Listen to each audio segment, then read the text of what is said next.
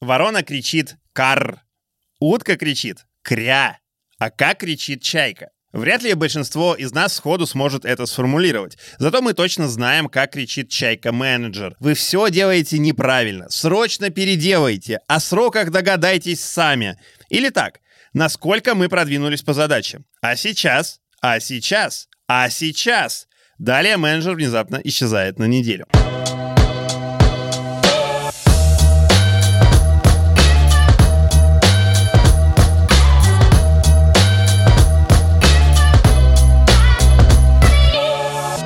Мое имя Сергей, фамилия Епихин, а вы слушаете «Сегодня на ретро» от компании Selectel. Это подкаст, а по совместительству кладезь народной мудрости о том, какие препятствия могут стоять на пути современного айтишника и как их можно преодолевать. Сегодня мы поговорим о таком явлении, как менеджмент в IT. Всегда ли менеджер — это лидер команды? Насколько глубоко он должен разбираться в задачах своих подчиненных? Часто ли оправдан поминутный трекинг рабочего времени? И есть ли хорошие и плохие типы менеджеров? А если есть, то как их распознавать, пока не стало слишком поздно? Сегодня мы постараемся разобраться в этом с Ксюшей Ваховой, Олегом Мифле и Александрой Клименко.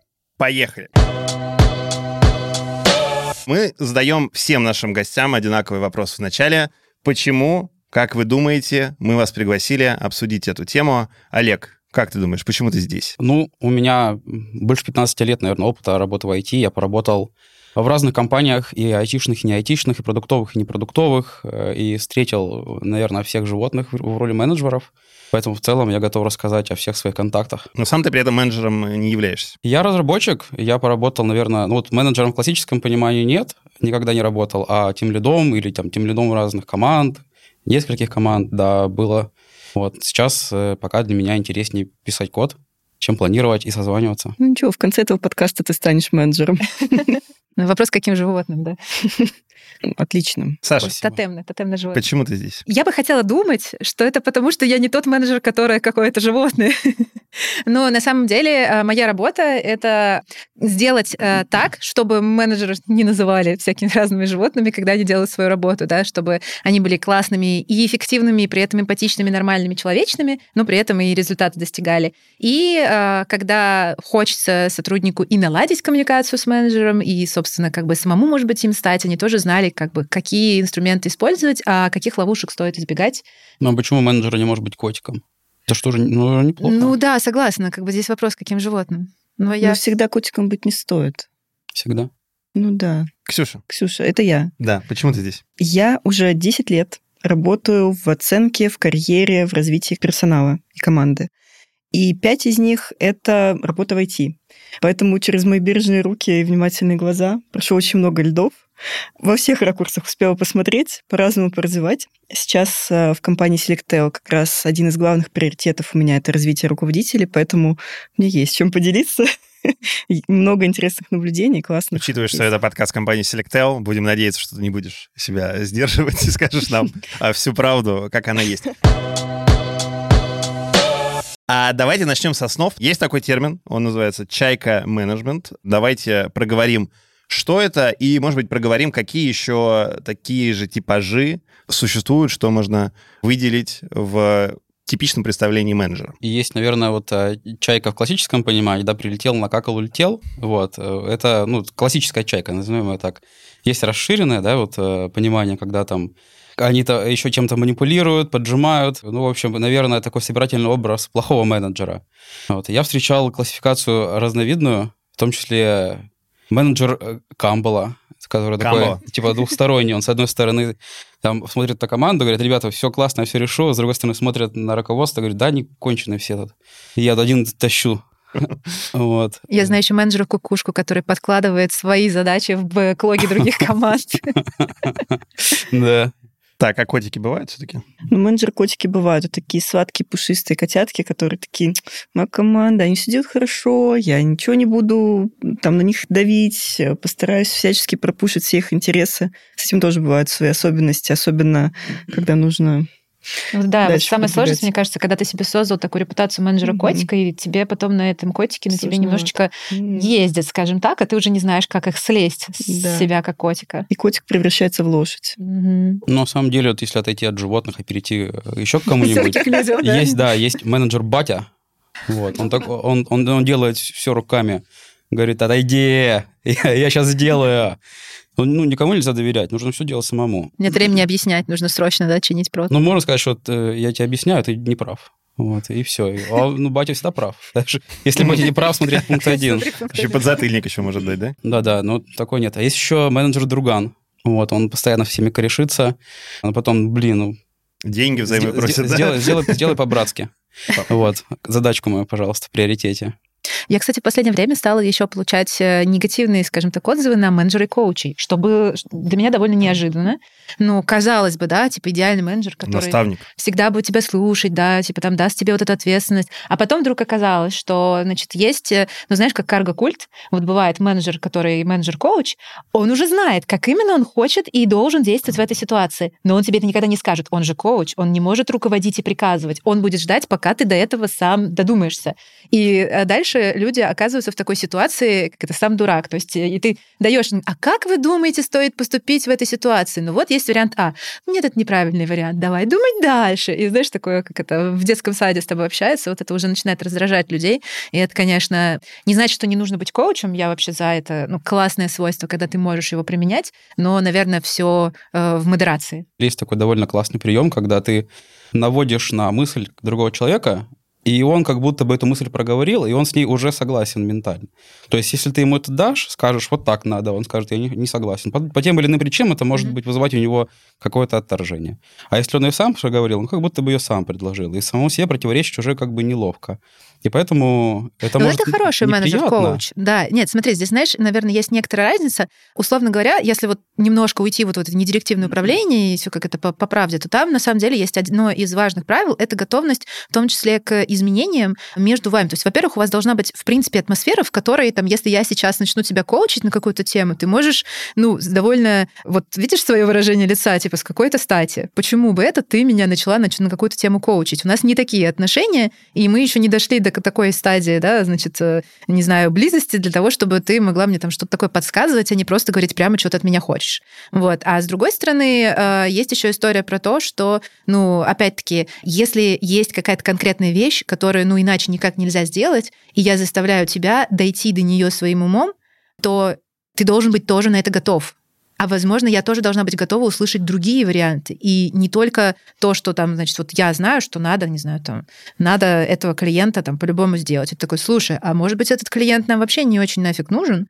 И я, ну, все-таки хотелось бы, чтобы я умела тебя послушать в этот момент, в том числе, вдруг ты дело говоришь. Есть такая штука, называется конструктивная конфронтация.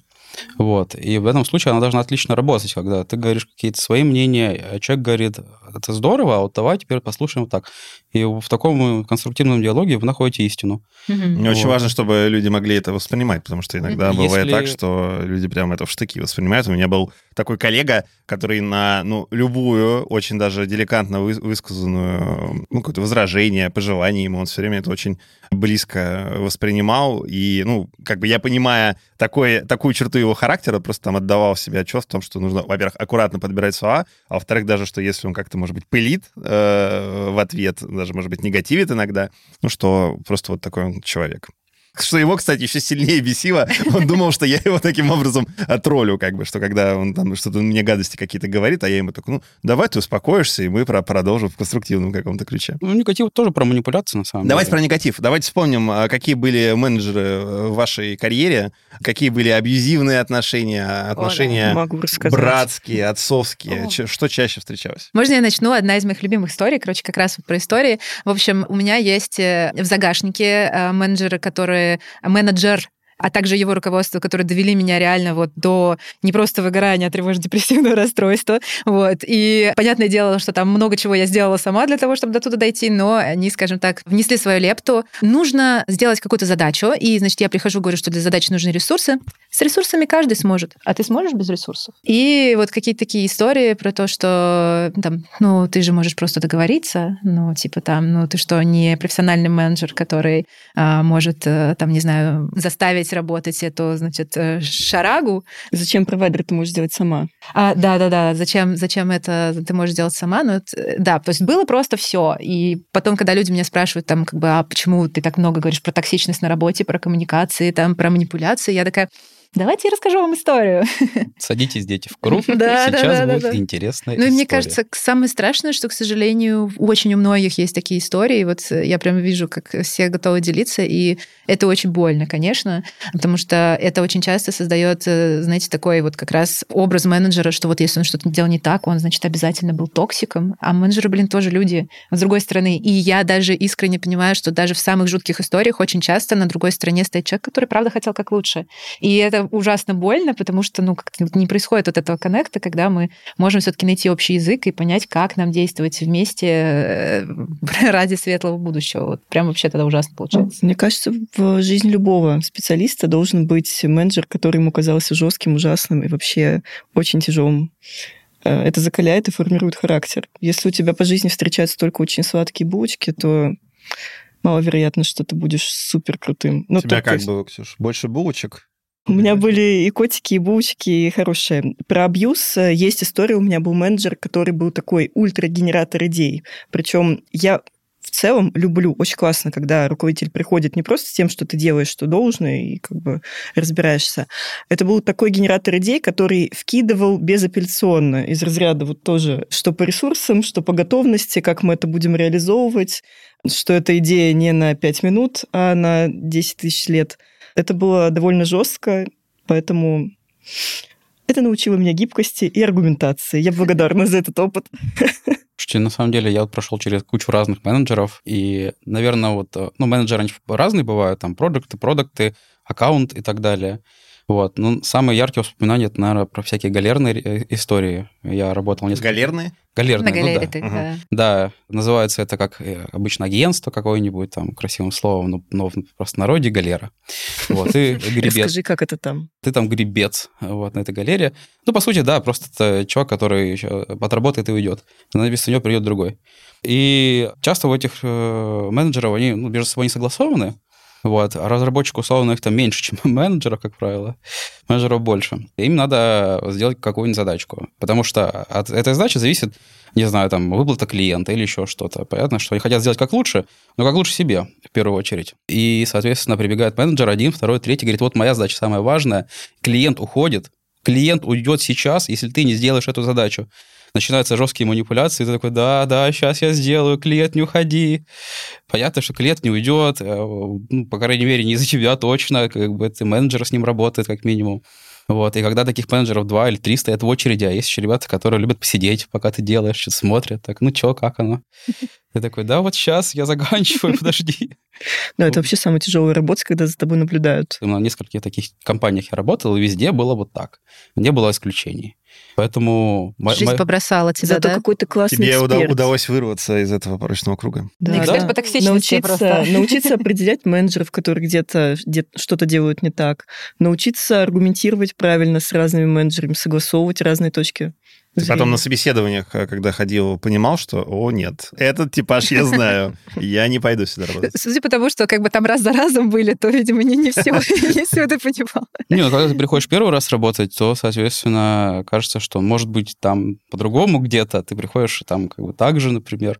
В какой-то момент просто решил, что надо менять с агентства на какой-нибудь продукт, продуктовую историю, и, честно говоря, в продуктах гораздо класснее, вот, чем на галерах все-таки и качество там немножко другое, и отвечаешь за продукт в долгую, а не так, что сдал, забыл. Сейчас, э, работая в продукте, у тебя есть там какое-то интервью при входе, интервью при выходе. Что же мы сделали не так? Почему ты уходишь? Это всякие HR-менеджеры, тоже, к слову, получается, про менеджмент. Э, У меня на одном месте работы было такое выходное интервью с руководителем компании, он сказал, слушай, ну, ты же понимаешь, ты уйдешь, и никому ты там не нужен. Вау. Вот это. И, и я смотрю в его глаза, он сам это не верит. Но э, компания сама по себе не айтишная, такая более там продавцы, продаваны Мгм. работают. И на них это, наверное, работает. Вот я ска- сказал, ну, окей. Я, честно говоря, не согласна с историей того, что тебе нужен этот э, болезненный опыт для того, чтобы тебя закалить. Ну, скажем так, мне кажется, без него не обойдется. И, естественно, есть такая история, как посттравматик growth, да, то есть, условно говоря, сначала у нас есть травма, потом мы от этой травмы восстанавливаемся, и она нас чему-то учит. Но я искренне уверена, что есть другие пути, и они могут быть не такими болезненными. Вот. И как бы более того, если ты действительно не прорабатываешь, то как бы не, понимаешь, как бы, что именно было не так и с тобой, и с компанией, и там, может быть, что действительно с индустрией, ну и, естественно, там с самим менеджером, то ты ничего и не вынесешь из этого опыта. То есть, ну, как бы сам по себе навык того, что вот у меня была одна плохая компания, вторая плохая компания, ну, третья точно будет хорошая, потому что я уже знаю, чего бояться.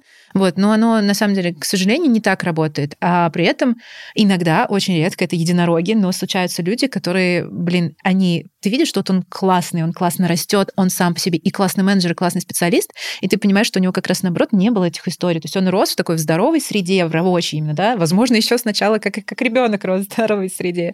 Вот, он сразу может сказать, это не норм, это мне не подходит, вот моя граница, вот типа вот такого я как бы не потерплю, пожалуйста, так не делайте. И у него получается там иногда даже в довольно абьюзивной само по себе компании выстраивать классные рамки и границы, и в итоге уходить с хорошим опытом из этой компании. Ну и я все-таки за то, чтобы к этому стремиться, а не думать, что типа зато я в этой компании научусь типа там чему-то. Ну блин. Ну, ты знаешь, это, Такими до- силами это достаточно сложно выстраивать эти рамки, особенно с человеком, который условно может тебя уволить, если что. Потому что у меня был такой рабо- у меня был такой опыт работы в IT-компании, где, ну, вот условно, был мой руководитель, который ставил мне задачи, и который, ну, понимал, куда он двигает продукт, и на любые тоже возражения и объективные, которые подтверждены, может быть, а даже какой-то статистикой, показателями объективными. Ну, просто я слышал в ответ, что Сергей, это не ваша компетенция, мы сами с усами знаем, куда мы идем. Мгм. И, ну, как-то возражать по-другому могу привести к тому, что меня просто уволят, например.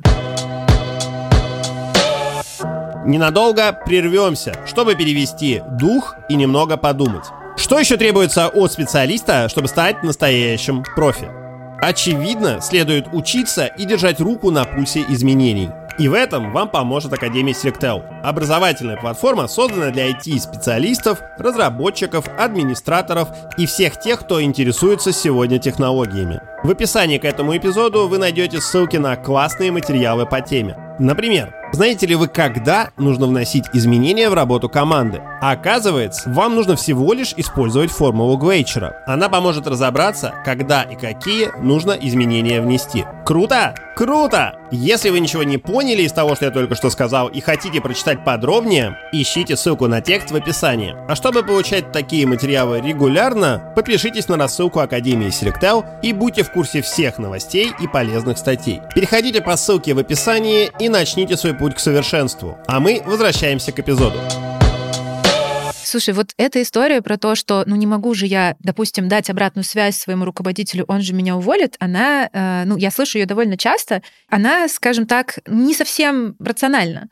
Ну, потому что давай теперь просто посчитаем чаще всего, сколько будет стоить уволить тебя, потому что ты выдаешь там, условно, какую-то обратную связь, которая руководителю твоему не нравится. Мы даже пропустим сейчас историю про то, насколько сложно человека уволить в российском законодательстве. В принципе, уволить человека — это очень юридически сложно. Ты можешь надавить, ты можешь э, попугать его, ты можешь его пристыдить, что он здесь не вырастет как профессионал, а дальше, как бы, соответственно, человек уже, ну, просто на это ведется. Вот. И, с другой стороны, тебе просто банально невыгодно. Скорее всего, твой руководитель, которого ты боишься, что он тебя уволит, имеет над собой другого руководителя и другого руководителя, и, возможно, еще HR-отдел. И в чем интерес? Что как бы для того, чтобы уволить тебя, человека, который чем-то не подходит, мне нужно, значит, в итоге понять, что меня просядет после того, как тебя уволят, кем я буду тебя заменять, сколько мне будет стоить новый такой человек, а не будет ли он хуже, чем ты. Вот. И когда ты начинаешь об этом думать, а еще и как руководитель я должна запичить твое увольнение своему следующему руководителю, получить от него опруф, ну и ну, не так это страшно на самом деле, и это реально сложный для меня процесс. И поэтому бояться, что я сейчас дам обратную связь руководителю, а он меня уволит, ну, нерационально, Мгм. чаще всего. А Значит, если так тогда- произойдет, то значит в компании уже много всего не так, И слава богу, на самом деле. Справедливо. Лучше бы я из тут- некоторых компаний меня уволили пораньше. Вот Моя да. бы жизнь Хочу лучше сказать, сла- на лучше самом сложилась. деле, что э, вот ты говоришь про всю эту иерархию, она справедлива для больших компаний. А, ну я про это и Вот. говорила, да. Но если ты, э, я не знаю, слушатели, зрители э, под- подкаста, они все работают в больших компаниях или не все? Мгм. Я говорю, я работал в разных компаниях, где от начальника до меня было условно дома, 0 человек примерно. Я и Мгм. дальше начальник, все. Ну, то есть вот у нас там 10 человек было в компании. И вот, ему было легко бы уволить, потому что ни- никому перечитываться не надо, просто он говорит, ну, ты пошел отсюда. Конечно. А Вот. как это обратиться, ну, скажется, на его бизнесе? Никак.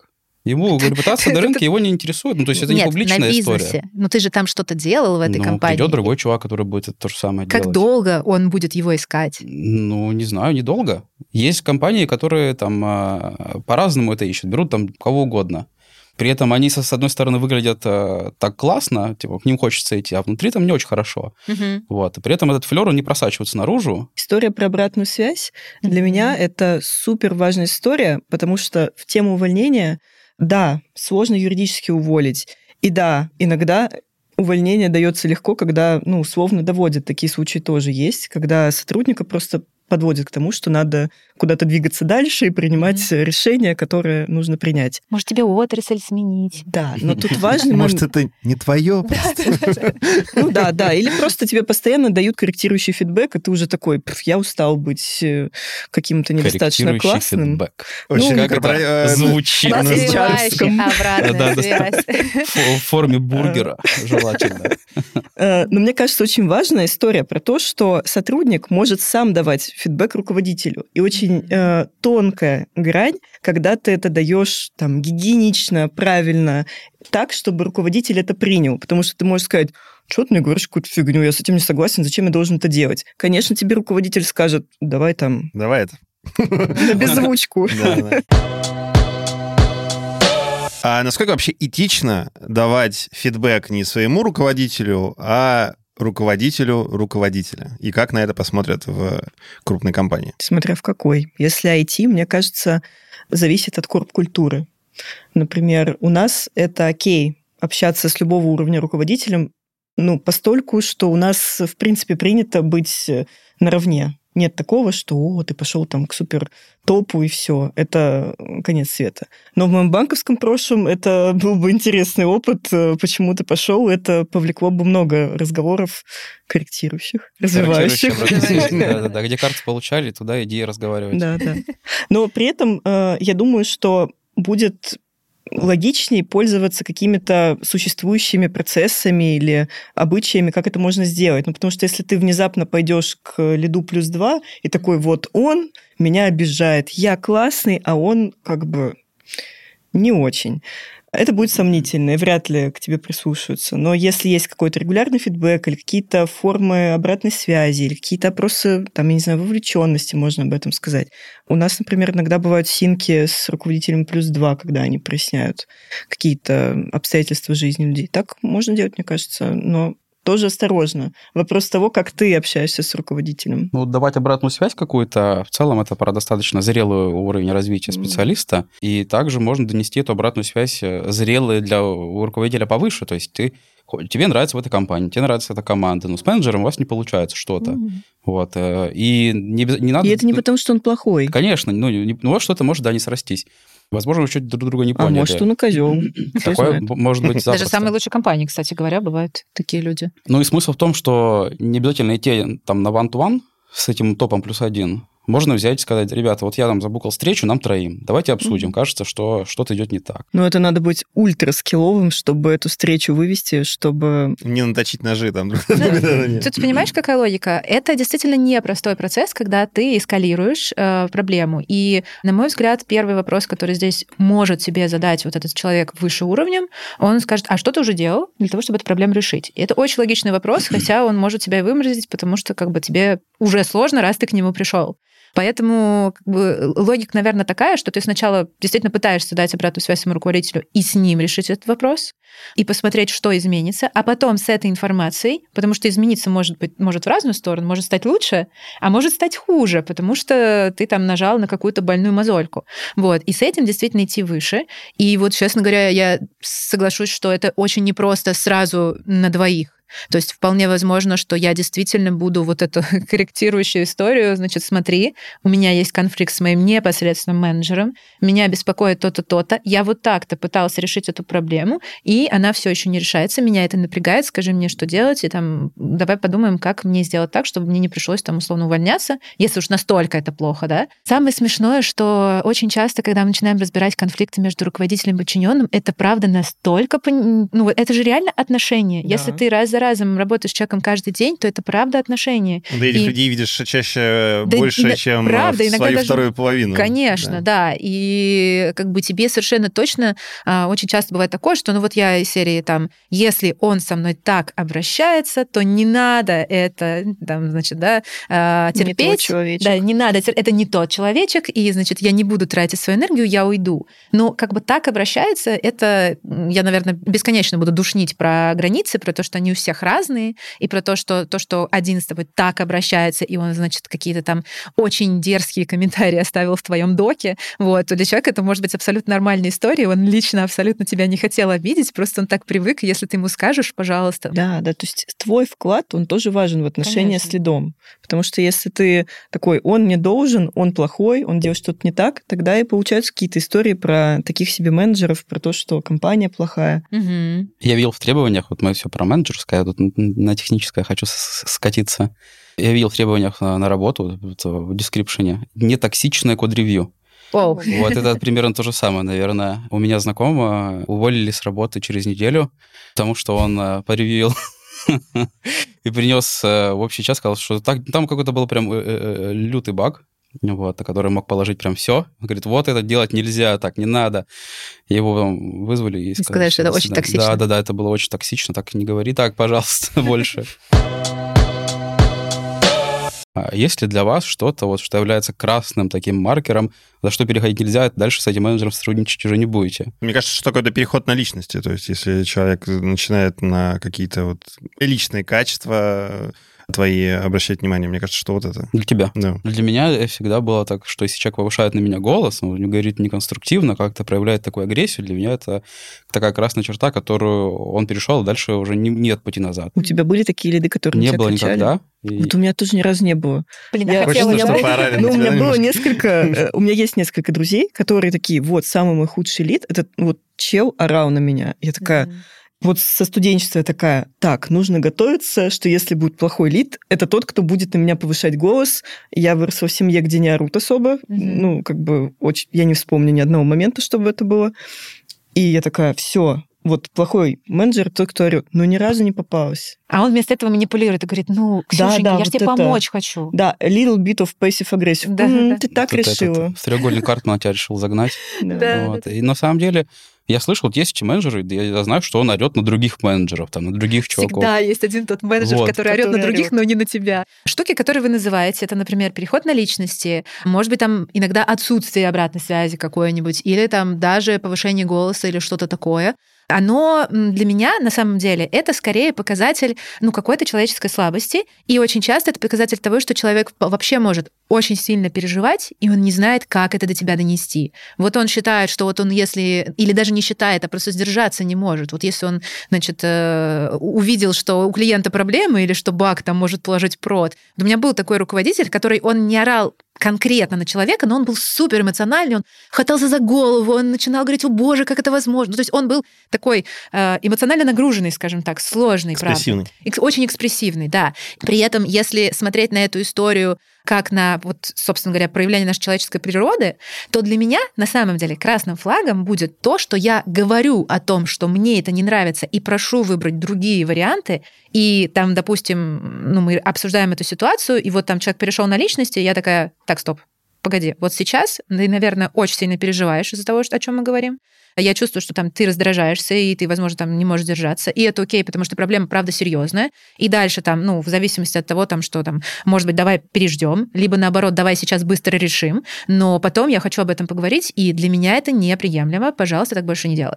То есть сам по себе факт того, что что-то произошло, он для меня вряд ли будет красным флагом. Для меня красным флагом будет систематическое повторение, и там, условно говоря, когда я говорю, мне не ок, так не делай.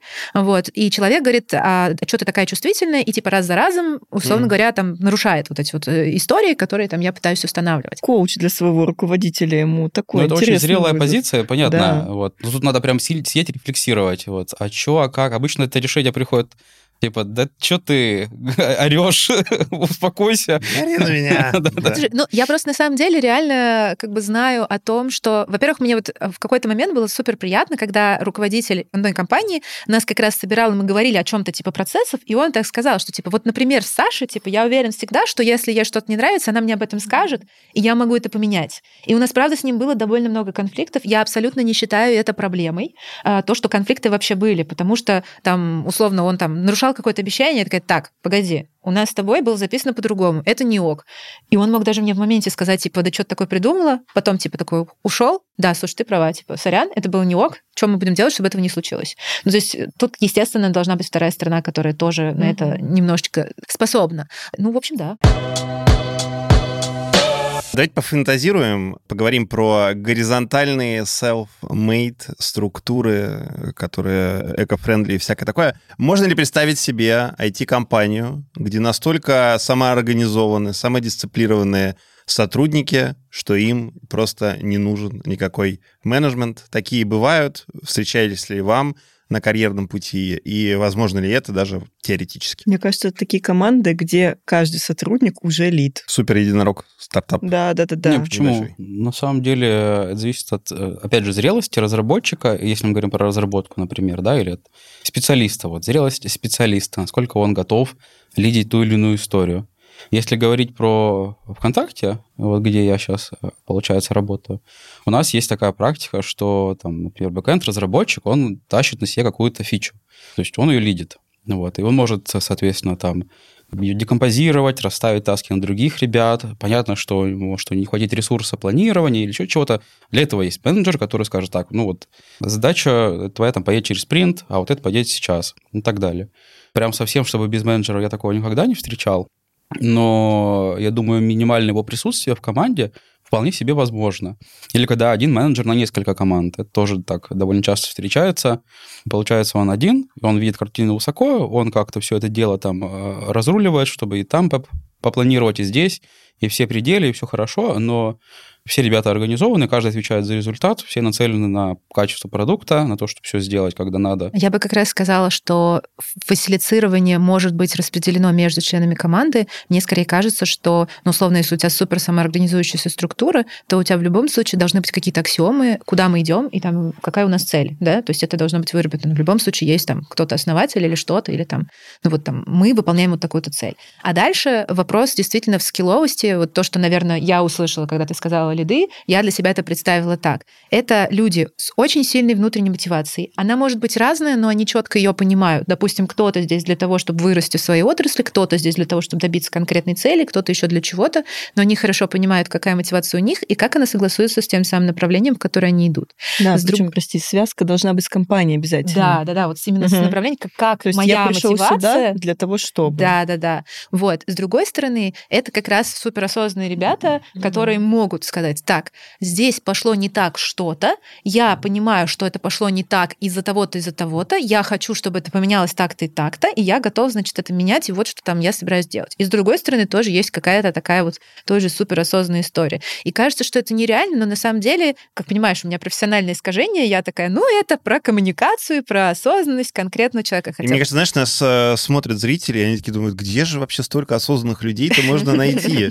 Где же они видели столько Придется ими стать, получается. Естественно, да. Ну, а мы своим подкастом как раз э, и хотим э, привести к тому, чтобы больше людей задавалось этими вопросами и лучше выстраивало коммуникацию. Ты знаешь, я бы к этим критериям добавила бы, помимо коммуникации, еще историю про ответственность угу. когда я отвечаю за результат, и мне всерьез угу. не безразлично то, чем наша команда вместе занимается. Не только мой кусочек, и я такой, вот свой кусок да, я сделал, точно. вообще пофиг.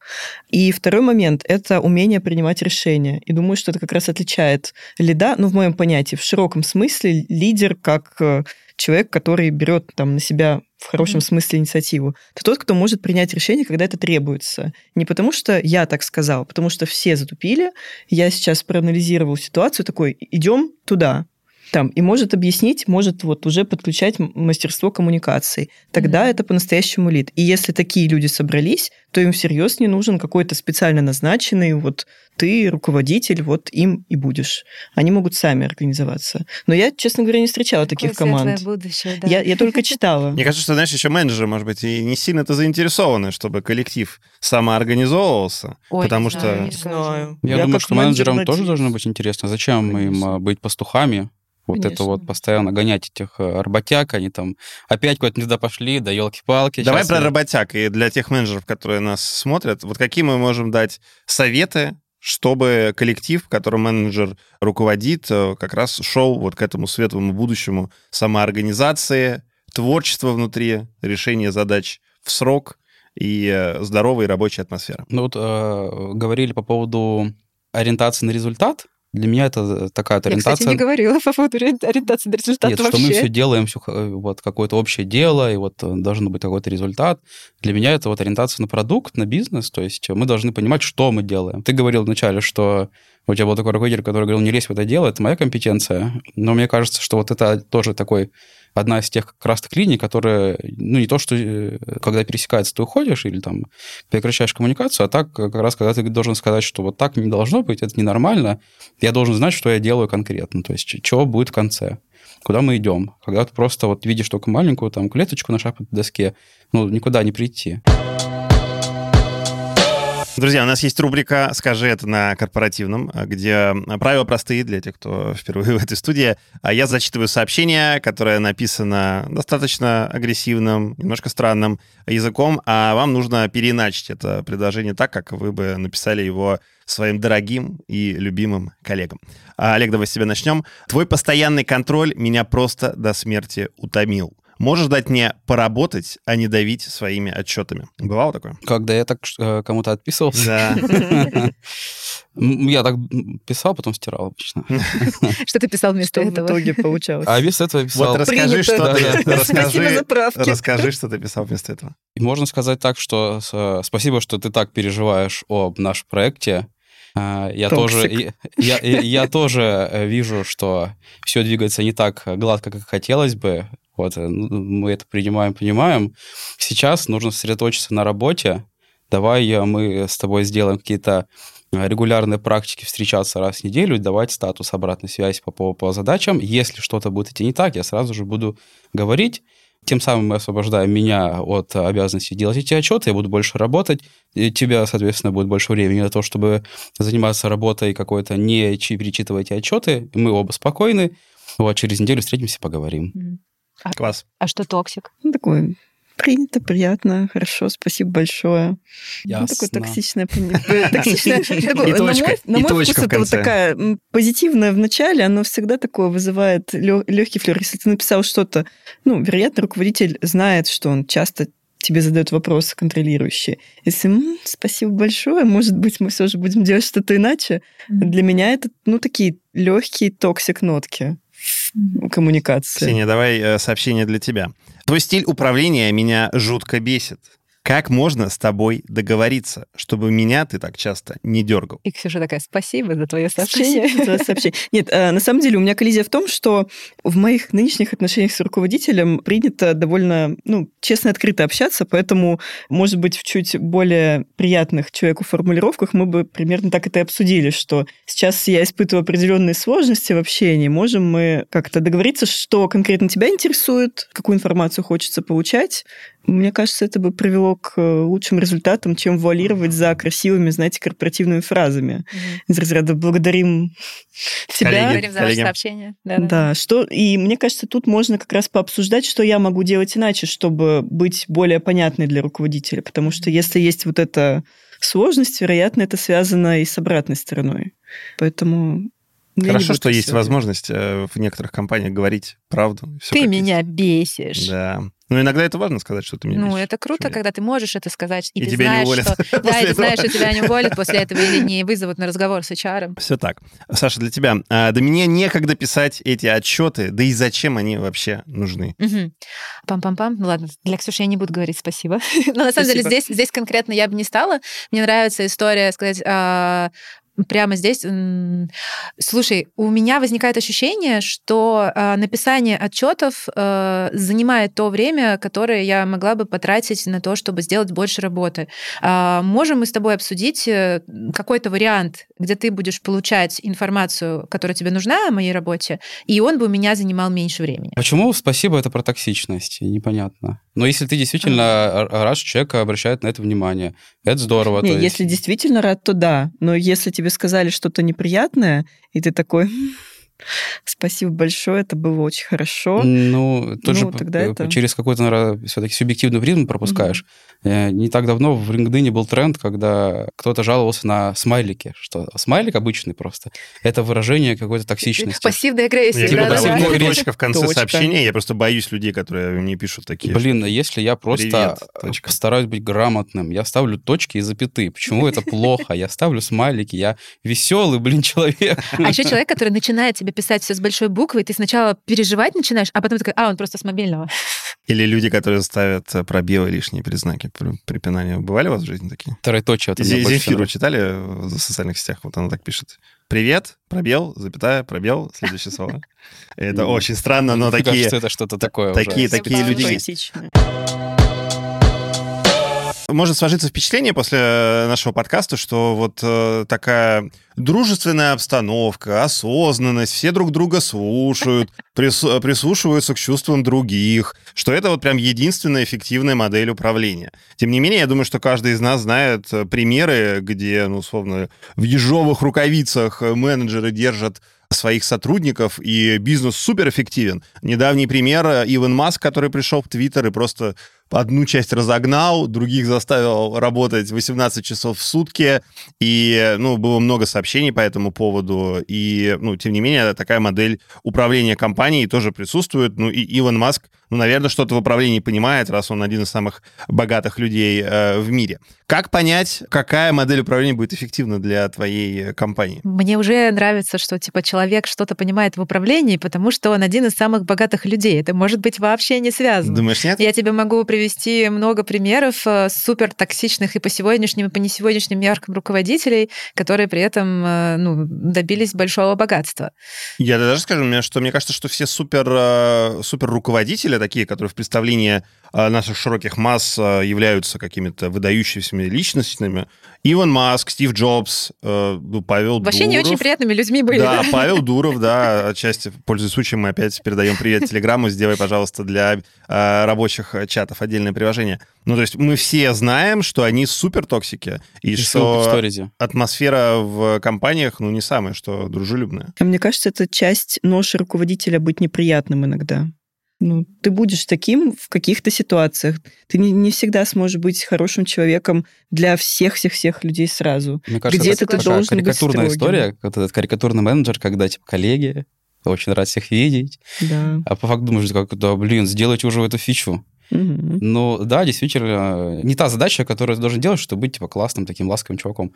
Твоя задача, чтобы вот проект развивался, рос, все, все делалось вовремя. То есть как ты это решишь, угу. это уже второй вопрос. То есть э, вот э, эффективно такое управление, как мне кажется, когда и с одной стороны, и с другой стороны все хорошо. То есть и задачи там э, двигаются, закрываются, проект идет, разработчики не расходятся, им все нравится. И вот как это... Я могу допустить, что где-то есть вселенной э, какая-то компания, где Чайка, вот этот вот, который мы обсуждали с самого начала, это отличный менеджер, который всем нравится, и у него все хорошо. Вот. Кому-то нравится, что так вот его постоянно долбят, он не ответственен за эти сроки, потому что вот если это чайка, она прилетит, поклюет. А ему нравится, что вот он такой весь важный. Вот он тут со всеми общается, все знает. Вот. А может быть, он человек только для определенной команды, а для всех да, остальных для он славный. Угу. Ну, кстати, это, это даже не такие далекие вселенные, я тебе так скажу, потому что ко мне буквально в какой-то момент пришел человек э, тоже на консультацию, он такой, Слушай, а я вот заметил, что когда меня э, вот так вот жестко ставят сроки, говорят, так, ты вообще-то должен здесь всем все, я, говорит, мобилизуюсь, а иначе я расслаблюсь. Ну, и на самом деле мы опять возвращаемся к тому, что эта история про вот эффективность типа, она для кого эффективность? То есть можно вообще как бы из серии сотрудникам пообещать премии, не заплатить премии, да, и типа там они классный результат сделали, все как бы, ну там, если меня за хвост не поймали, то я классный, видимо, эффективный управленец, который много заработал. Вот. А поэтому здесь всегда баланс. Если я, как бы, почему, допустим, я хочу сделать классную культуру у себя в компании, потому что, с одной стороны, я понимаю, что а, уйдет много проблем, недовольств и эмоций внутри, и вся эта энергия направится в работу, будут более эффективные результаты. Людям захочется меньше уходить, соответственно, мне не нужно будет тратить ресурсы на то, чтобы привлечь и обучить новых людей. Вот. А с другой стороны, если я понимаю, что мне дешевле нанять нового человека на какую-то работу, чем э, вкладывать свои собственные ресурсы для того, чтобы искать ему какие-то возможности для развития, ну, это тоже будет эффективный менеджмент в данной ситуации. И тут, ну, к сожалению, это выбор для себя, там, условно, готов ли ты работать, вот мы говорили, бедная отрасль продажников, потому что, правда, очень очень редко я видела такое, чтобы э, компания, которая много работает с продажниками, о них еще хорошо заботилась. Там обычно всякие там стрессовые, там обычно всякая история про конкуренцию, про типа там клиенту ответить в 5 утра, либо, значит, ты плохой продажник и так далее. Ну, и ты много на что соглашаешься. А другое дело, когда ты разработчик, и ты знаешь, что если ты здесь скажешь, что типа мне чай без меда принесли, а я люблю две ложки. Началось. Вот, да. И, ну... Я был на совещании, вернее, был на сетка совещание продажников, там руководитель э, э, отдела продаж говорил, миллион! Мне нужен миллион! Ну вот, видишь, то есть э, понятное дело, что есть разные разработчики, есть разные продажники, но в общем и целом, давай честно, как бы среднестатистического продажника будут меньше ценить и стараться удержать в компании, в том числе с помощью какой-то эффективного менеджмента, такого доброго, милого и какого-то приятного, чем среднестатистического разработчика высокого уровня. Вот. И, ну, среднестатистического разработчика высокого уровня. Нам только сеньоры ну, подходят. Знаешь, как это, у кого что болит, что называется. Слушай, да, пользуясь случаем, да, Headhunter, там все дела. Нет, на самом деле, э, мне кажется, это то, что вырастить все-таки классного... Это не потому, что продажники такие вот э, ребята, они все... Мне правда жалко как раз, реально. Просто вырастить э, действительно там разработчика высокого уровня, это очень дорого и долго. А поэтому, значит, их немного. Поэтому действительно их стараются как-то удержать. Не все это понимают. Я был в ситуации, когда вместо там, какого-то IT-менеджера поставили человека, который всегда руководил операторами колл-центра. И что, говорят, эти разработчики? Пошли они все вот туда.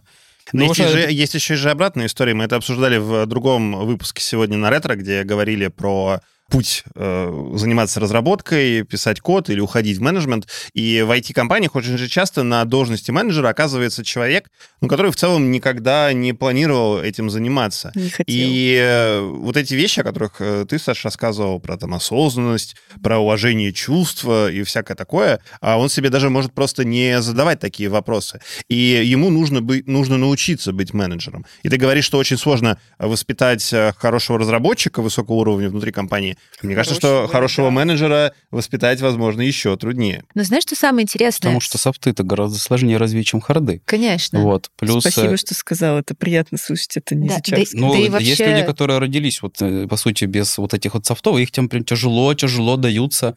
Люди, которые боятся выступать, которые вот им нужно проходить, каждый раз бороться. Например, э, ну, я знаю, у меня жена боится сцены, и приходится перебарывать себя, чтобы что-то такое сделать. Это вот так вот произошло. Понятно, что что-то так в детстве так заложилось, окей. Вот, поэтому некоторым людям действительно сложнее стать. Некоторым нужно развить. То есть я не говорю, что им не дано. Я смотрю, ты уже реагируешь. Да, не, да, не, да. не, не такого нет. Спасибо. Каждый спасибо может сделать э, все, что захочет. Именно те навыки, которые делают классного менеджера, они разработчика сделают круче. Если я возьму ТЗ как есть и начну его делать, пусть я сколько угодно сеньор, да, и я круто его сеньорно сделаю, но по-настоящему сеньорный разработчик, он уточнит, говорит, слушайте, а вы уверены? А вот здесь вот правильно написано? А, вот, а может вот так сделать? А может вот это? И это те же самые навыки коммуникации, а не просто, типа, я взял, типа, мне ну, сказали, я Давай какой-то практический совет дадим в завершении. То есть как, как эти навыки получить? Прийти э, в компанию, курсы какие-то попросить, нанять такие компании, вот как ваша. Вот, Ксения, сейчас, может быть, ты расскажешь, что у вас есть э, в Selectel. Должно быть интересно, Нет ничего хуже, когда ты берешь классного разработчика, ставишь его менеджером, и ты получаешь плохого менеджера и выиграешь его разработчика. То есть человек должен до этого дозреть, и он должен до этого хотеть быть этим заниматься. И у него должен какой-то такой быть... Ну нет, Почему? не всегда, не всегда, кто хочет быть менеджером, классный менеджер. Нет, Ну, нет, это же не то же к самое, тому. что не то же самое. сказано Да, было. не то же самое, да. Но если ты точно не хочешь этим заниматься, ты точно Ну им не тогда будешь. да, не будешь. Вот. Согласна. С техническими навыками все понятно. Ты там можешь почитать книжки, ты можешь там пообщаться с сообществом, еще что-то сделать. То есть это, более предсказуемое развитие. То со софт-скиллами немножко, как мне кажется, не так. То есть до многого приходится доходить самостоятельно. Где-то ты как-то советуешься с там, руководителем повыше, кто более опытный, говоришь, а как вот здесь поступить, а как вот здесь поступить, как ты думаешь? Опять же, да, действительно, курсы, книги, все это ну, не В лишнее. совокупности, я бы сказала. Конечно. Прочитал книжку, попробовал, посмотрел, что тебе заходит, что нет. А не просто читаешь и такой, типа, сейчас я прочитаю 20 и стану крутым менеджером. Нет, это тоже так не работает. Нужно пробовать все это в бою, вот, пытаться развивать это все в себе, смотреть за обратной связью, и как реагирует на это, соответственно, команда, компания. Ну, то каким-то таким путем идти, как мне кажется. И э, смотреть на людей, окружающих тебя, и смотреть, как ты можешь перенять какие-то крутые у них навыки обычно. Как бы, ну, менторинг э, и э, там перенимание каких-то навыков руководителя — это, ну, очень крутые штуки именно для софтов. И ты при этом стараешься понять, а, насколько это, допустим, ошибка выжившего. Вот это вот одна из самых страшных вещей, когда ты учишься только у одного менеджера, да, и он тебе говорит, надо делать вот так вот. Блин, но ему такое срабатывало, поэтому он считает, что это правильно. На самом деле, как бы, есть миллион ситуаций, где это не срабатывает. Поэтому я искренне убеждена, что вот осознанность и понимание, как бы, как в целом работают какие-то человеческие, даже социальные структуры, оно, ну, больше всего тебе даст, потому что такой, ага, типа, вообще там, условно, там, классно говорить об эмоциях, но, судя по всему, в этом кровавом корпорате мне, как бы, это не очень поможет. Давайте я приму, как бы, придумаю какой-то другой способ, например, буду говорить о последствиях того, что будет, если мы будем увольнять любого сотрудника, который дал там неприятную обратную связь руководителю, допустим. Ну, то есть всегда есть разные способы решения задач. Вообще же те чайка-менеджеры, они же появляются тоже не на ровном месте. То есть это какой-то паттерн поведения, который Конечно. закрепился, что ты вот кого-то клюкал вот так вот, долбил, долбил, И, и он сдал, сработало, да, и он такой, о, вот это Мгм. работает. Да. Я- Продолжим. Да, продолжим. Сейчас я к тому подойду. Подожди, дай. Я бы начала с того, чтобы определить э, с критериями. Небольшая нативная интеграция. У нас в команде как раз э, активно идет проект Skillset. Это не новая история, она стара как мир, но э, я знаю, что сейчас по многим компаниям идет запрос как раз на скиллсеты. Для чего это нужно? По сути, мы описываем компетенции, которые мы ожидаем от сотрудника в конкретном направлении. И да, типа, это скукотища, да, это формальность, да, вот э, очень много «но», которые мы слышим по этой истории. Но для меня плюс э, там и для менеджера, и для любого специалиста в том, что ты такой, окей, давайте посмотрим, что от меня потенциально могут на максималках ожидать. Дальше ты смотришь на себя, и тут как раз история с осознанностью очень помогает. И осознанность тут проявляется в том, что ты регулярно задаешь себе вопрос, а не фигню ли я делаю? А как оно было для меня, хорошо или плохо? Что я чувствовал в этот момент? Какой был результат? Запрашиваешь фидбэк у окружающих. И мэчишь это с теми э, критериями, с теми компетенциями, которые потребуются в этой компании. И в таком случае у тебя происходит реальное развитие. Условно, для менеджера мы э, в начале встречи накидали какие-то условные критерии тех, кто является лидером в широком смысле этого слова. Ты берешь их, начинаешь оценивать, а я вот в эту историю что-то делаю, как я делюсь обратной связью, как я собираю потребности, как э, делаю ли я это только у клиента или у своей команды тоже, и у руководителей и так далее. Из вот этого складывается, в общем-то, суть всего развития. Когда ты что-то делаешь в работе, когда ты э, после этого делаешь какую-то паузу для того, чтобы осмыслить, что это произошло, таким образом твой опыт начинает перерабатываться у тебя в голове, и делаешь какой-то вывод. Это было как, и буду ли я это продолжать или нет. Вот так и формируется, ну, по сути, навык классический. Это вообще как бы супер история. Более того, как бы мы, например, в Soft Skills Lab э, как раз-таки создаем скиллсет именно... Как у вас во ВКонтакте, Олег, ты расскажешь? Потом. Э, да. Мы, например, создаем скиллсет точно так же про коммуникацию и про управление. И там действительно мы стараемся максимально глубоко осмотреть, какие навыки навыки тебе нужны, и там на самом деле огромное количество. И что вообще представляет из себя эмпатия в общении, чем она может помочь. И там как бы есть две части. Первое — это именно непосредственно навык. Например, одно из как бы на самом-то деле критичных — это умение распознавать манипуляции. Хм. И следующее — это умение с ними что-то сделать. Потому что я могу распознавать, но с этим ничего не делать, и все равно как бы такой, блин, как классно. Это вот реально люди приходят такие, блин, ну и так классно манипулировали. И, собственно, что я хотела сказать, что из этого скиллсета еще рождается вторая часть. Это действительно с кем и как мы применяем эти навыки. Mm-hmm. Вот, и получается, что зачем мне это нужно при общении со своими сотрудниками? Зачем мне это нужно при общении с моими коллегами? Как я буду применять это при общении с моими руководителями, стейкхолдерами, инвесторами и так далее, и так далее, и с клиентами? И вот когда ты имеешь вот эту картинку у себя хотя бы в голове, даже собранную по там куче источников, то ты в любом случае уже сильно больше приблизишься вот к этой идеальной картинке менеджера, потому что ты будешь осознанно к этому подходить, и у тебя всегда есть возможность изменить ее в дальнейшем. Мы много говорим про менеджеров как э, взаимодействие с людьми, но почему-то не затрагиваем тему, что менеджер — это еще взаимодействие с проектом, с продуктом. И вот это скорее даже уже хардскиллы на самом деле. Как ты будешь это планировать, как ты будешь это все там рисками этими заниматься и прочим-прочим. Это такие харды, которые менеджер тоже должен обладать. То есть софты, да, действительно сложно развивать, но и эти харды действительно тоже сложно развивать. То есть тут нельзя просто там сказать, что вот, вот э, менеджеру там только софты сложно. Но вот эти харды тоже сложно. Угу. Стратегическое вот. мышление Конечно, попробуй да. развей. Вот, это довольно Р- такая развей. долгая история. Разбей. Долгая история, которую нужно тоже проходить и изучать, и может даже где-то на каком-то более глубоком уровне, чтобы стать действительно классным, хорошим менеджером. Вот мой, мой один из тоже таких советов, что софты — это круто, но харды нельзя запускать в том числе. Вот. И с хардами, кажется, здесь проще. Их можно проще перечистить. По сути, они довольно там легко а, считаемые, и можно как-то все это дело уже изучить и двигаться дальше по софтам.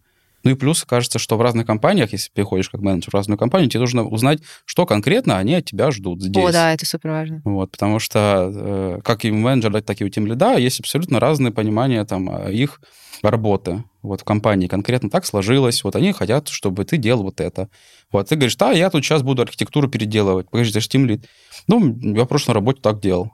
Вот, ну, надо спросить, что вы ждете от меня, что, что буду делать? Одно совершенно точно, мы сегодня выяснили, что без менеджеров мы не обойдемся, и сложно сделать хороший продукт, если их нет. А, так что можно поставить запятую, что нужно любить менеджеров. Без них никуда нельзя. Но Друзья, обязательно давать обратную связь. Обратную связь, осознанность, любовь и... Э, и помните, что вы всего лишь люди, вы только люди, Мы не роботы. получится. Мы не роботы. Друзья, спасибо большое, что заглянули к нам. Мне кажется, что интересно у нас получилась дискуссия, которая, уверен, будет полезна нашим слушателям. Спасибо всем, кто смотрит э, наш подкаст на YouTube. Ждем ваш фидбэк, комментарии здесь внизу. Подписывайтесь, э, оставляйте свои вопросы, делитесь историями, какие были у вас плохие менеджеры, плохие сотрудники или наоборот, может быть, все они были котиками, Хорошие а не чайками. Делитесь историями про хороших менеджеров, пожалуйста. Да. Нам мы хотим, хотим верить в лучшее в этом мире. А если вы слушаете этот подкаст на аудиоплощадках, то тоже ждем ваши оценки и отзывы там, где вы это делаете. Меня зовут Сергей Пихин. Спасибо, что провели это время с нами. До скорого. Пока.